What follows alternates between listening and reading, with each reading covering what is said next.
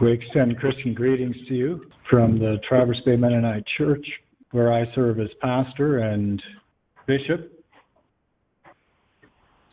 Our text is from 1 Peter 2, verse 17. Honor all men, love the brotherhood, fear God, honor the king. And there are three of those have been assigned to me fear God, honor the king, and love the brotherhood. And I will probably get more into the context of this passage tomorrow. And our theme this weekend is keeping the greatest commandment. Keeping the greatest commandment, which is what? Yes. And the second is like unto it. Yes. Good. I often ask questions, and sometimes I get into congregations where, and you need not answer me, but if you care to, you may. Let's let's put it that way. Uh, I get into congregations where apparently they are not accustomed to responding to the minister, and they largely don't. But I would just say that I mean you you're not required to respond to me, but if you choose to, you may. This evening, in relation to the fear of God, I would begin in the book of Job, just as an introduction to this subject of the fear of God. In Job 28, I somewhat cherish the message from Job 28. In the beginning of the chapter, he talks about um, well, he says, Surely there's a vein for silver and a place for gold where they find it. And the first, about the first 11 verses deal with what I would call the ingenuity of man. How many of you have ever been impressed with what man can do? I, I mean, have you ever been astounded at what, through the intellect and ingenuity of humanity, what we have accomplished as, as men? And the first 11 verses of Job 28 talk about the ingenuity, the intellect of man, and all that man goes about to, to accomplish, and he does accomplish it. And then in verse 12, he asks this question But where shall wisdom be found, and where is the place of understanding? Where will you go to find wisdom? And where do you get understanding? And then he proceeds, and I'm not going to read the I'm not going to read this entire passage this evening, but we could. And he goes on to say, It is not here, it is not there. And on and on, down to verse um, it cannot be well, in verse 19 it says, The topaz of Ethiopia shall not equal it, neither shall it be valued with pure gold. And then in verse 20, he again asks the question, Whence then cometh wisdom? Where are you going to find wisdom? And how many of you think that God's people need God's wisdom? Do you believe that this evening? God's people need God's wisdom. And he, the question is, where is it found? How do you get it? It's not in man's intellect. It's not in man's ingenuity. It is not in, it cannot be valued for anything that you find on the earth. You cannot buy it. You cannot purchase it. And he says, Where? Whence then cometh wisdom, and where is the place of understanding? Seeing it is hid from the eyes of all living and kept close from the fowls of the air. Destruction and death say, We have heard of the fame thereof. God understandeth the way thereof, and he knoweth the place thereof. There is only one way that you find wisdom, and that is through God. Now, and I will tell you this evening, and if you haven't caught it already, man's intellect and man's ingenuity do not equal wisdom. Because only God knows wisdom. God understandeth the way thereof, God, and he knoweth the place thereof, and he looketh to the ends of the earth and seeth under the whole heaven to make the weight for the winds, and he weigheth the waters by measure. And when he was when he made a decree for the rain, and a way for the lightning of thunder, then he did see it and declare it. He prepared it, yea, and searched it out. And unto man he said. Now, Brother Jonathan already referenced a verse like this, but it's not totally like this. This is the message to man. Unto man he said, Behold, the fear of the Lord. It didn't he doesn't say here that it is the beginning of wisdom. He said that is wisdom. That is wisdom. The fear of the Lord is wisdom. And to depart from evil is understanding. Do you believe that tonight? Would you be wise? It is imperative then that you fear God. Another introductory verse. This is from the book of Deuteronomy. And you may wonder why why are you back there in the Old Testament? God said, Oh, that there was such an heart in them that they would fear me always, that it may be well with them and with their children forever. How many of you know the context of that verse? What is it? It's Deuteronomy 5, but you're close. But what, what is the context? When did God say to the children of Israel, Oh, that there were such an heart on them? In other words, God desired that the heart that they demonstrated right then was a heart that they would experience always. Now, this is the recounting of the story in Deuteronomy chapter 5. It is the giving of the Ten Commandments. How many of you know how the Ten Commandments were given initially?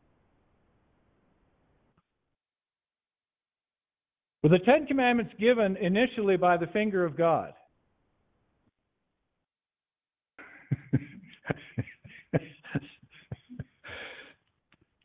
no.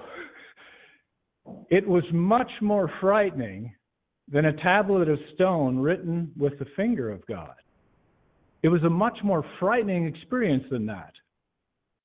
It was when God brought the people before the mountain, and they stood before the mountain, and the mountain smoked, and there was lightning and thunder, and all the, the, the trumpet, it says the trumpet waxed louder and louder, and the people were dreadfully fearful.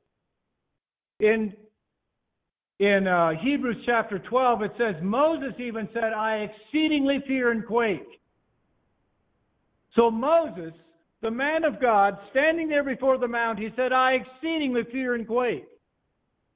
That is how awful that sight was, if you want to term it that way. But the people were extremely afraid. and the people came to Moses and they said, Moses, listen.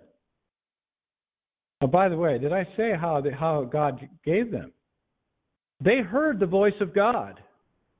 The, the Ten Commandments were initially given by the voice of God. They audibly heard the voice of God. And they were so frightened at that experience that they came to Moses and said, Moses, listen, we don't want this to happen anymore. From now on, you go talk to God and then you come and tell, and God will talk to you, and then you come and tell us what God said, and whatever God said, we will do. And then God said, you know what God told Moses? This is this is interesting, but God told Moses they have well spoken what they have said. They they what they said was a legitimate request apparently, and I don't I don't I do not pretend to know totally why it was. But given the nature of humanity, given the nature of the children of Israel and their propensity to deviate from commitments that they've made and what God asked of them, it may be that if God would have continued to meet with them that directly, that the time would have come when he would have wiped them off the face of the earth. But God said, Oh, that there were such an heart in them, that they would fear me always. In other words, if only we could get a grasp of the fear of God that they are demonstrating right now, and we keep it that way, it would always be for their good. That it may be well with them and with their children forever. But you know part of the rest of the story? How many months later was it that the children of Israel were building a golden calf? What happened to their fear of God? Now, perhaps for clarification, I understand that both of those accounts came from the Old Testament. And when it's recounted in Hebrews chapter 12, it says, But we are not come to a mount that is burning with fire, and to the sound of the trumpet. But we have come to something different the heavenly Jerusalem, and so on, the church of the firstborn I'm not going to take the time to look at that. But you know how he concludes that passage? He said, Let us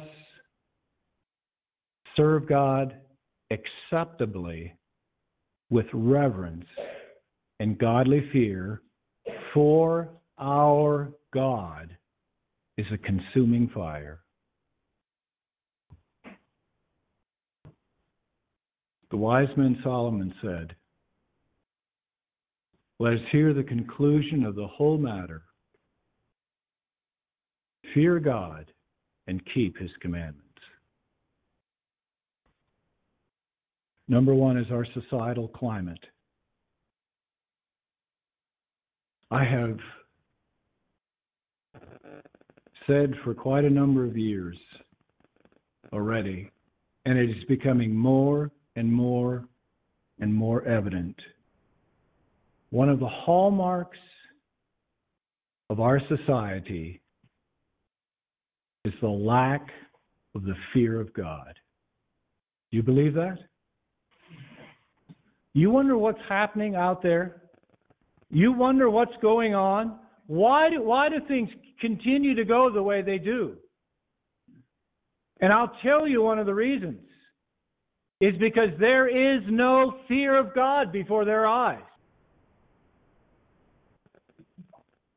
I think I believe that much of the Apostle Paul's description in Romans, the latter part of Romans chapter one, his description of the Gentiles and Gentile people are mirrored, are largely mirrored in the United States of America. And I understand also that he's talking about overt idolatry. But how many of you believe that in the United States of America we may not have overt idolatry, but we do have covert idolatry? In other words, it's not necessarily exposed. We don't set up idols. But my friends, that downward spiral that the Apostle Paul talks about in Romans chapter 1, I believe is largely mirrored in the United States of America. And one of the primary reasons for that is because there is no fear of God before their eyes. There was a time, if you read history, and I, I enjoy history, I enjoy listening to history. If you read history much at all, there's one thing that you will note that the there was there was a in in history in the United States of America there was a time when God was readily acknowledged. And not only was he readily acknowledged, but there, I believe there was a God consciousness that permeated our society. And that's one of the reasons, and I would, I would likewise say there was a degree of the fear of God in, this, in society at large. There was a degree of the fear of God that is largely missing today. And that is one of the reasons that the United States of America is blessed as she has been. And I further believe that we have we are going in a downward spiral to where we it is highly unlikely that we will make many wise choices in the future as a nation. Do you believe that? Why? Because where is wisdom? And I know I know society at large, but I do believe that God, that the United States of America has enjoyed the blessing of God. And you remove the blessing of God from a people, tell me that they will make wise choices or that they will choose wisely.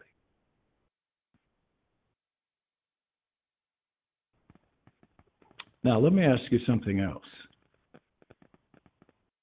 Does society impact the church?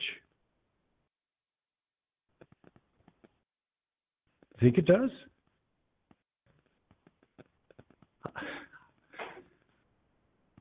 Okay, okay, now let me tell you something, brothers and sisters.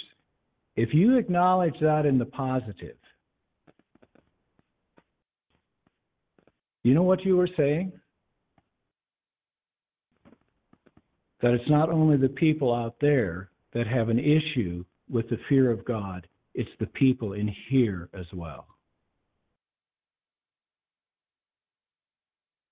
And I'm not talking to you necessarily as a people. I don't know you. I know some of you by acquaintance a little bit, but I don't know you. And into that whole discussion comes another question. If there is no fear of God out there, does its origin actually have its roots in the church?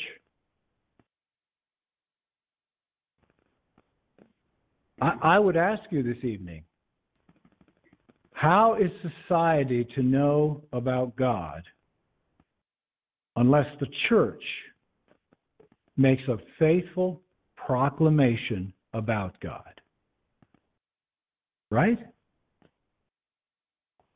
So, has the church imbibed some of the mentality, thinking, and attitudes of the world?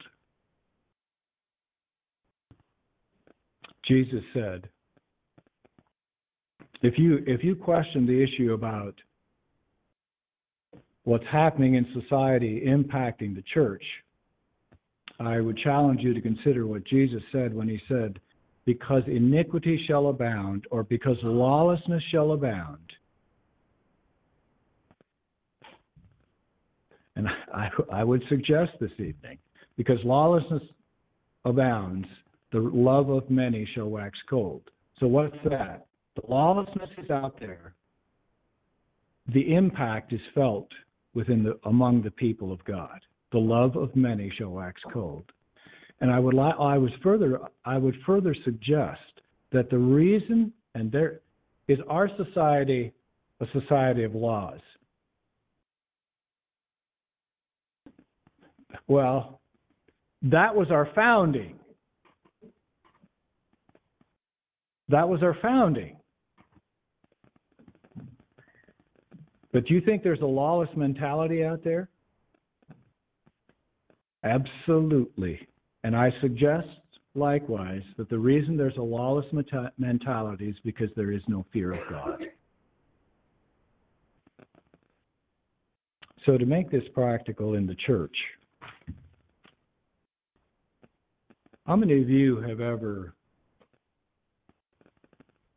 argued with God and maybe I shouldn't use the word argued, but you hesitated when God asks you to do something. Now let me let me let me put it this way. How many of you enjoy getting up in church and making a confession? You know how difficult that is?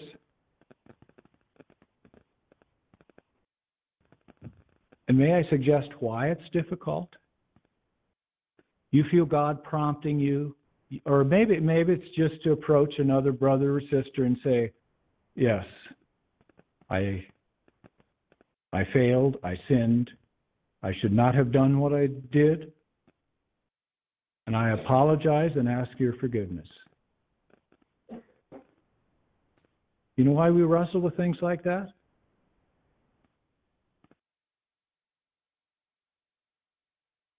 Because we fear men more than we fear God. Is that safe to say? I'm not going to I'm not going to say that you fear man more than you fear God. I, I don't want to make that as a blanket statement, but I suggest to you this evening that that is the point wherein we wrestle. The fear of God versus the fear of man. And we don't want to expose ourselves before man.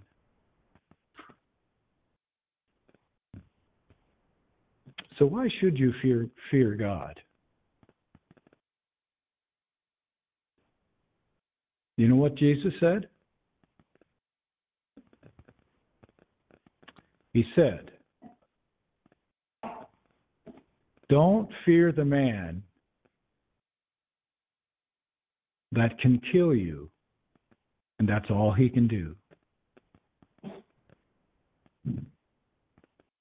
But fear God, who can cast both soul and body into hell. Why should you fear God? Because it is God who you are accountable to. And God has the power to cast soul and body into hellfire. Yesterday, a week ago, I was in my garden, our garden, just doing some last things. And at the end of our driveway, we have two gospel signs. On the coming from the east, you would see um, wise men still seek Jesus. And coming from the west, you would see prepare to meet thy God. And we have we have a lot of cyclists, uh, bicyclists, cyclists go past our place. And I was in my garden and I heard I heard two cyclists coming. And of course, I mean this is and I, I was standing there and I was kind of behind a, a spirea bush so they couldn't see me. They didn't know I was there. and and just uh, and maybe it, maybe it was the words that caught my attention, but the first words that I caught where the one man was telling the other one, he said, and on the other side, it says, prepare to meet thy God. And he said, it's like he's ready to knock you off. or bump you off or something like that. And about that time, they came out to where they could see me standing. and I think they were talking about me, not God. You know, in other words, in, in their mind, you know, like, you know, I'm warning them. You better get ready to meet your God. Like I'm about ready to to bump them off. and then the guy he was talking to waved to me, and then and then the one that was speaking actually waved to me as well. but you know what? Those cyclists don't need to worry about going past my place that I'm going to be out there with a stick and beat them off their bike or hit, you know, whatever they were anticipating to knock them off. Get ready to meet your God. But one thing those cyclists should do is be ready to meet their God. And I suggest to us that one of the measures of how much we fear God is whether what we do when it when it's a conflict between exposing ourselves to man and God is prompting us to do it. That's one of the measures of how much we fear God. And brethren and sisters, I hope and I'm not I'm not chastening you at all for the struggle. But I hope that you fear God enough that in the end, you always listen to God. Turn with me to First, Second Corinthians chapter five. Why should we fear God? Verse 10 says, For we must all appear before the judgment seat of Christ that everyone may receive the things done in his body according to that he hath done, whether it be good or bad. Knowing, therefore, the terror of the Lord, we persuade men. Knowing, therefore, the terror of the Lord, we must all appear before the judgment seat of Christ. And we know that. We know that. But I challenge you to consider that I challenge you to consider that in the context of your everyday life. That whatever you do, there is a time coming when you will give an account for it, whether it's good or whether it's bad. Because all of us are going to appear before God. The book of Revelation said Jesus is the Amen, the faithful and true witness. How many of you think that you will stand before God and make arguments for yourself why his judgment is incorrect. Do you believe that? No. There is no way. And God will judge you according to truth, not according to what you think or how you interpret Scripture or anything like that. God is going to judge you according to truth. And every one of you will stand before God. And then he says, knowing the terror of the Lord, we persuade men. Brethren and sisters, why should we fear God? Because God is the one that we're accountable to, and God is the one that will one day judge us. And my friends, I fear, I fear that we too readily imbibe some of the thinking of our evangelical friends. That I can simply say, Well, God, forgive me and then everything's okay. And I'm not suggesting that God does not forgive.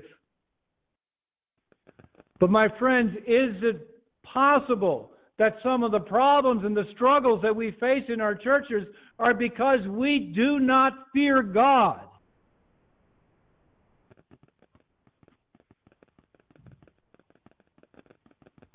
Hebrews chapter 10, it says, It is a fearful thing to fall into the hands of a living God. I remember while I was still a child, and adolescent, and even into my teens, when conviction would have come come upon me. Do you remember what that felt like?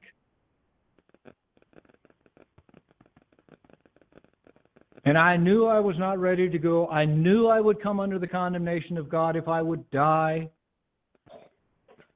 Do you remember that terror? Now, I'm not suggesting that you face the same terror, but my friends, we had better keep God as He really is. It says, knowing the terror of the Lord, we persuade men. And that is actually. Uh, powerful message in relation to how oft do we too casually go about our business without thinking about the individuals that we meet that will face God unprepared to meet Him in peace. What are the results of fearing God? Number one, godly fear establishes our rightful place. I don't know that there are there there's anyone here tonight that will think rightly about themselves unless it's coupled with godly fear. Because our tendency is always to think of ourselves other than we ought to think. And with that comes brokenness, contrition, humility. Why? Because we bow before a sovereign God. Second one is, and it comes from Second Corinthians 7 1. I'm not going to turn there. But it says, perfecting holiness in the fear of God. How many of you struggle with holiness? We had the very unfortunate situation of disqualifying a brother for the lot two weeks ago because of lack of holiness of life. Brethren and sisters, is part of our problem that we do not have a fear of God. Perfecting holiness in the fear of God. My friends, one of the things that I will tell you is that if we are falling short, it is never on the supply side. It is, it is never on the supply side. In other words, God's resources and sometimes people get the idea that everybody's doing it. The one thing I will tell you is that everyone is not doing it. And the, so, the other thing that I would tell you, it doesn't matter if everyone's doing it because that's not the criteria.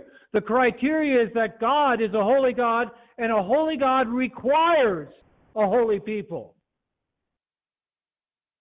And we perfect holiness by fearing God. And the next one is very much like that. Work out your own salvation with what? Fear and trembling. When was the last time that you trembled at the thought of the possibility that your salvation is not absolutely assured at this point? Because Jesus said, He that endures to the end shall be saved. And we are not to the end yet. And therefore, the scripture says, work out your own salvation with fear and trembling. You've embraced salvation. God has forgiven you of your sins. You've been redeemed by the blood of Jesus Christ. Now, how do you work that out? How do you live a life that is, after all, God honoring? And pleasing to Him. You work it out in fear and trembling. Number four is submitting to one another in the fear of God. Submitting to one another in the fear of God. How many of you have uh, you you you think that your ideas are pretty much on target. You're straight shooters. You and by the way, everyone else should listen to me, right?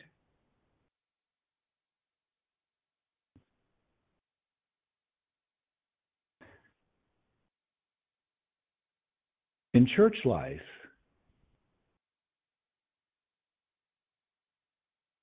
God is working through a people not just individuals. Do you believe that? God's working through a people. He's working through the corporate body.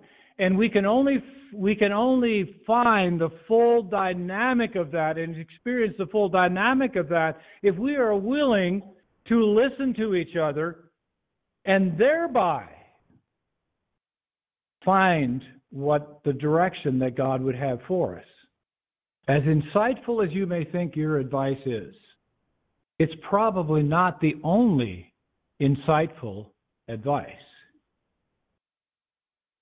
And may you be willing and humble enough to admit that.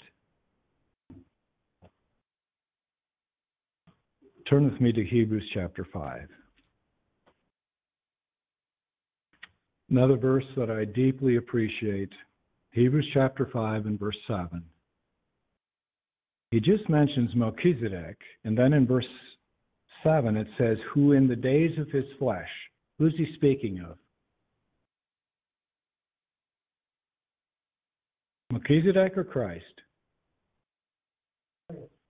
Speaking of Christ, who in the days of his flesh, when he had offered up prayers and supplications with strong crying and tears unto him that was able to save him from death. And this now. So what do you, what do you think the writer of Hebrews is referencing? who in the days of his flesh, when he had offered up prayers and supplications with strong crying and tears unto him that was able to save him from death. What specific experience in the life of Jesus Christ does that bring to mind? The Garden of Gethsemane, yes. Now note what it says next. And was heard in that he feared. The New King James says, he was heard because of his godly fear. Now, this is, this is an interesting concept about prayer on two fronts. Did God the Father save God the Son from death when he prayed in the garden? No. But was he heard? You know what the scripture says? After that experience, the angels came and ministered to him. Did God answer his prayer? He didn't take away the experience of death, but I believe he empowered Jesus Christ to go through with that experience. And sometimes we may not understand why things turn out the way they do. And we wonder, did God hear, did he answer our prayer? And I suggest that maybe right here is part of the answer. But the other thing about it is, Jesus' prayer was answered because of his godly fear. My friends, do you think God will answer your prayers if they are not accompanied with godly fear? I would close in the book of Malachi. Malachi chapter 3 and verse 17, excuse me, verse 16. It says, Then they that feared the Lord spake often one to another. It seems to me in this passage of Scripture that he's talking about a group of people that stood somewhat apart from the majority of the people. Then they that feared the Lord spoke often one to another. I suspect not everyone in Israel or in Judah was indeed fearing God at that point. But they that did fear the Lord. We've talked about no fear and no fear of God in society. We've talked about, or at least insinuated, that that condition is in the churches as well. But I would wish for you as a congregation here at Bethany that you would be like this select group of people that you are a people that fear God and you gather together and exhort and edify one another because you fear God. And then it says, and God took note. Now that's not exactly what it says, but that's that's the gist of what it says. And the Lord hearkened and heard it, and a book of remembrance was written before him for them that feared the Lord and thought upon his name. My friends, may that be your Christian experience that you fear God and you serve him with reverence and godly fear. The Lord bless you.